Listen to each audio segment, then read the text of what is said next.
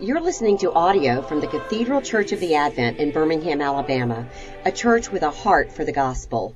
Find out more at adventbirmingham.org.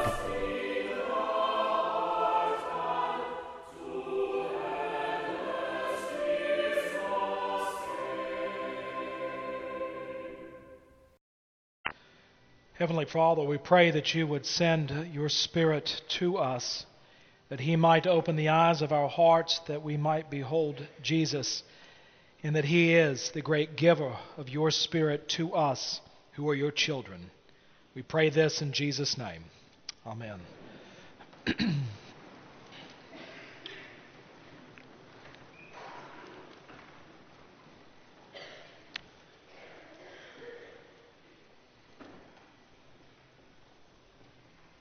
John the Baptist begins uh, a great ministry there outside of Jerusalem in the countryside of Judea, so much so that he gathers so much attraction. And people from all over uh, decide to come and be a part of this ministry, whether they liked John or not. It was really a cultural phenomenon. And his ministry was based primarily on the baptism in the River Jordan, or if you're an Auburn fan, the River Jordan. And it was a baptism for the repentance of sins. People were confessing their sins, and as a sign of their repentance, they underwent uh, this baptism there in the river. And so he had this remarkable message of one of repentance, but it didn't end there.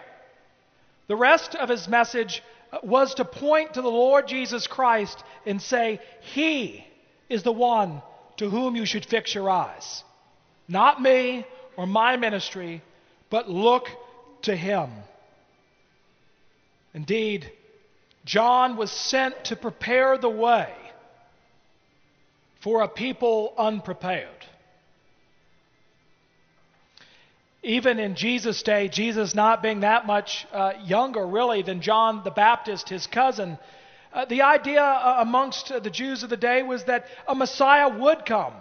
Uh, someone who would uh, restore the glory of the old religion and indeed be a political Messiah that would get rid of the Roman Gentile rulers, the pagans that had infiltrated their uh, homeland and would send them packing back to Rome, and the great throne of David and Solomon would be restored, and this Messiah would reign upon that throne. But John says, no, that's not the kind of Messiah that is coming. A Messiah is coming who will take away sin, but also grant the gift of the Holy Spirit.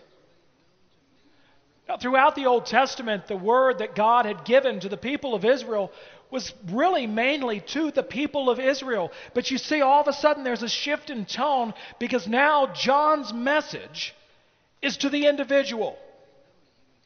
It transcends race, religion, creed.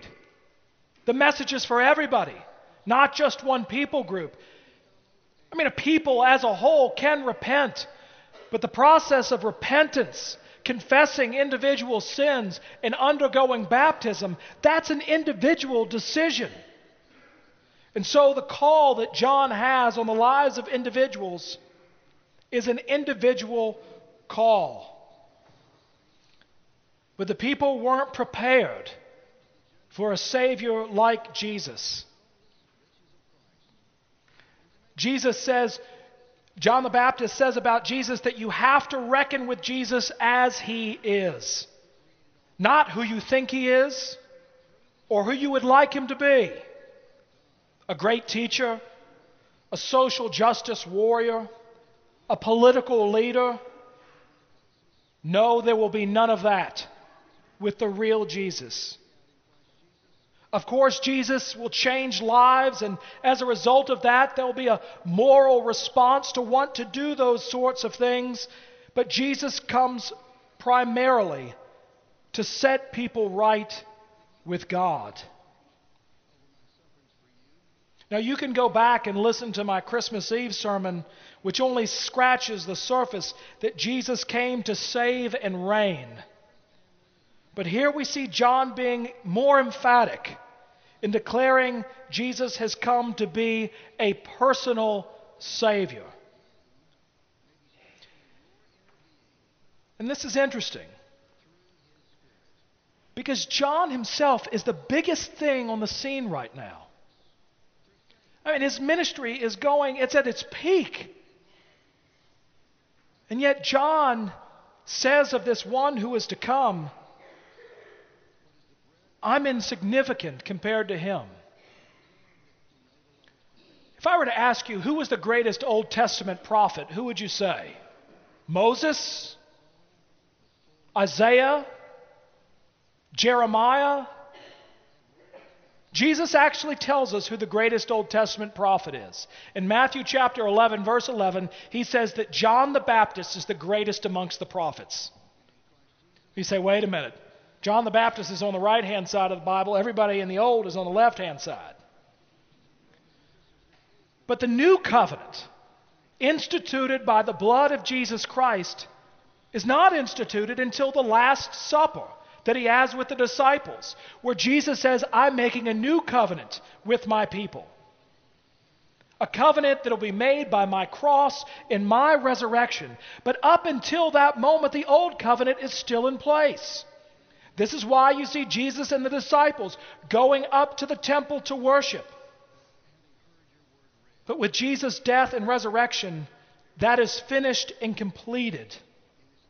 And the new covenant of faith in his blood is established.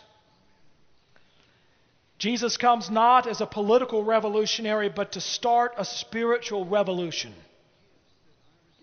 He comes to start something that is altogether new and different. The old is gone, the new has come. The old covenant is fading away, and John the Baptist, who represents the last and the greatest of the Old Testament prophets himself says, I must decrease in order that he might increase.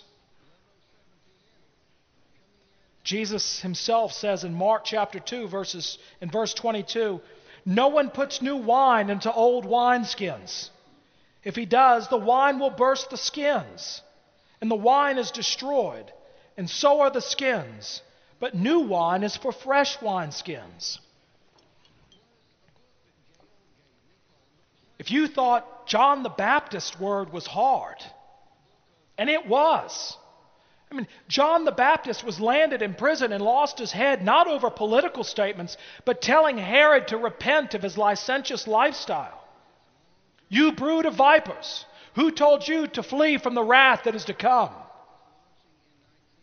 As hard as that word was, it was still part of the old covenant, and that's why people could make their way out from Jerusalem and Judea and from all over the countryside. But Jesus has come to do something altogether new. I don't know about you, but and I've had this experience. If you've ever been part of an institution, maybe a school, a club, something of the like, that in one point, at one point in time was glorious and was really had its heyday, but now has ebbed to the point of needing to be closed.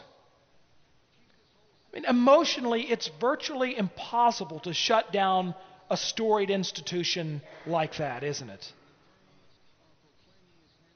It's so difficult.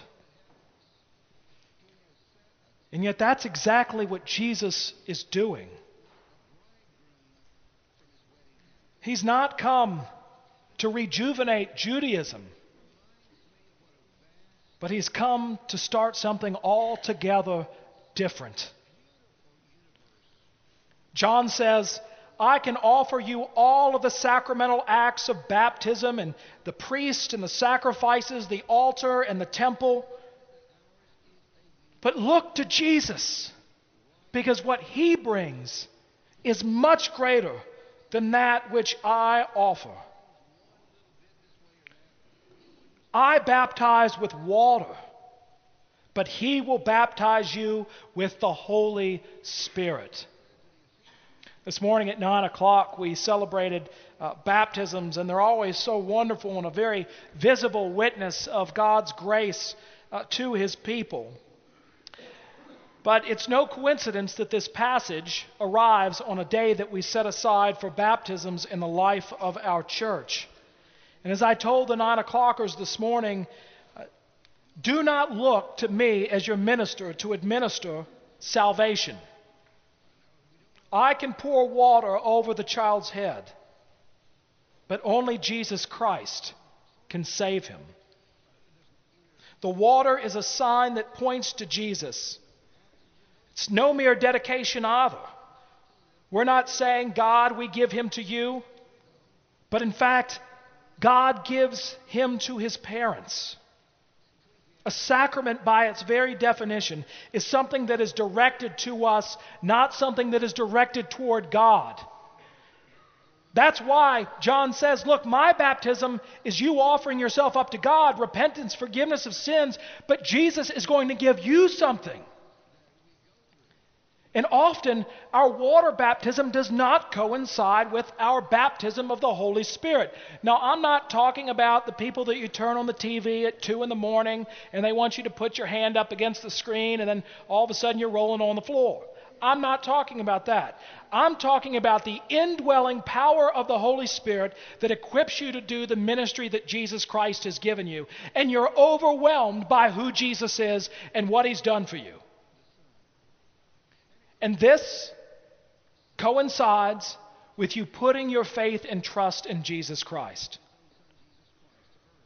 If you've been baptized as a baby, I would imagine your testimony says, But then I came to faith after my baptism. And if you were baptized as an adult, I would imagine that your testimony says, I came to faith before my baptism. I experienced the indwelling of the Holy Spirit actually apart from my water baptism. It's when I turned to the Lord Jesus Christ in faith that I actually experienced God's grace and the presence of the Holy Spirit of God in my life. As the great John Fletcher once said, every Christian must experience his own Pentecost.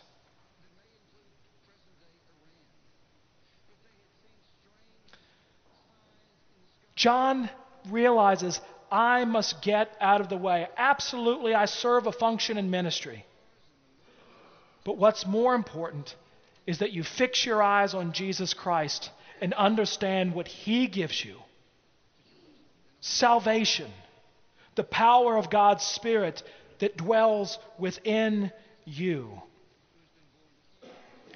This is often confused in our church. In our own tradition, as I said this morning, the reason why we have confirmation is because we believe exactly what I've just said. That we want to give children and adults the opportunity who have been baptized as infants to stand before the congregation and publicly declare their faith in the Lord Jesus Christ, to respond to those vows that their parents and godparents made as their own. And we call that confirmation. But in our tradition, confirmation is often treated as a Gentile bar mitzvah. I mean, we've had children who, when they made it to the sixth grade, have said, I'm not ready to profess my faith in Jesus Christ before the congregation yet. And we've told them, well, then you probably shouldn't. We don't want to encourage you to lie. We want you to be honest, and we're going to support you, and we want to continue to minister to you. And we hope that one day you come to that place where you can say, Yes, I believe on Jesus Christ for my everything. But then the parents come in. But we already ordered the petit fours. Grandma and Grandpa are coming. We've got it all laid out. But confirmation is much more significant than that. And, and then the idea that by the bishop laying his hands on our heads, that all of a sudden then we get the Holy Spirit, as if the bishop is Benny Hinn in a mitre. No, confirmation is the person standing before the congregation and confirming their own faith. I believe. The Holy Spirit already dwells within me, which is why I have the ability to say, I'm putting my faith and trust in Jesus Christ. That is the baptism that matters. Now, some of you this morning say, I want that power. I find in my life I'm languishing. I struggle. Life in the Spirit is not all sunshine and lollipops. It's not always happiness. In fact, in the Christian life, more often than not, it's valleys. The Bible tells us that.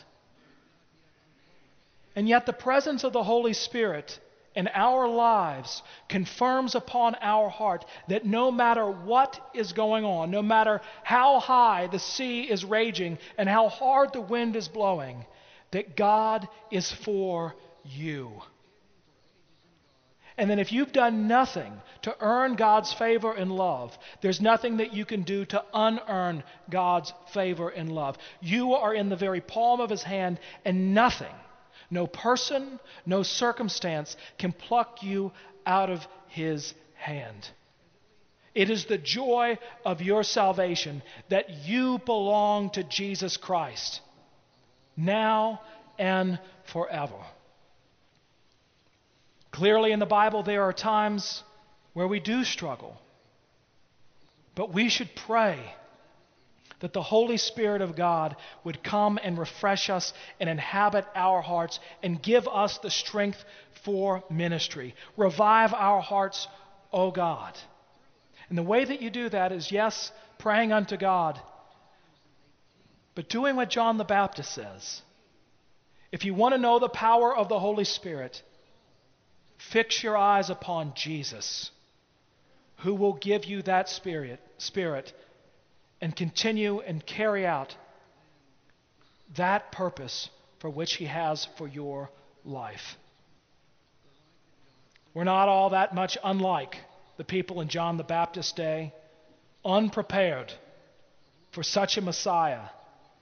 And yet Jesus has come, and he has come to pour out his Spirit upon us if we would but open our hearts to Him and surrender to Him and fix our eyes upon the Lord Himself.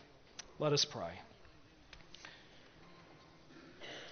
Heavenly Father, life is difficult, and we often want to try to make our own way. But Lord, we know that your office is at the end of our ropes. And so, Lord, we thank you for sending Jesus into the world to save us. We thank you for not leaving us alone, but sending us a helper who is the Holy Spirit. And we pray that He would dwell mightily in our lives and that we would be so consumed by love for you that we might experience the Holy Spirit day in and day out in our lives and that we would know that power even unto salvation. In Jesus' name, amen.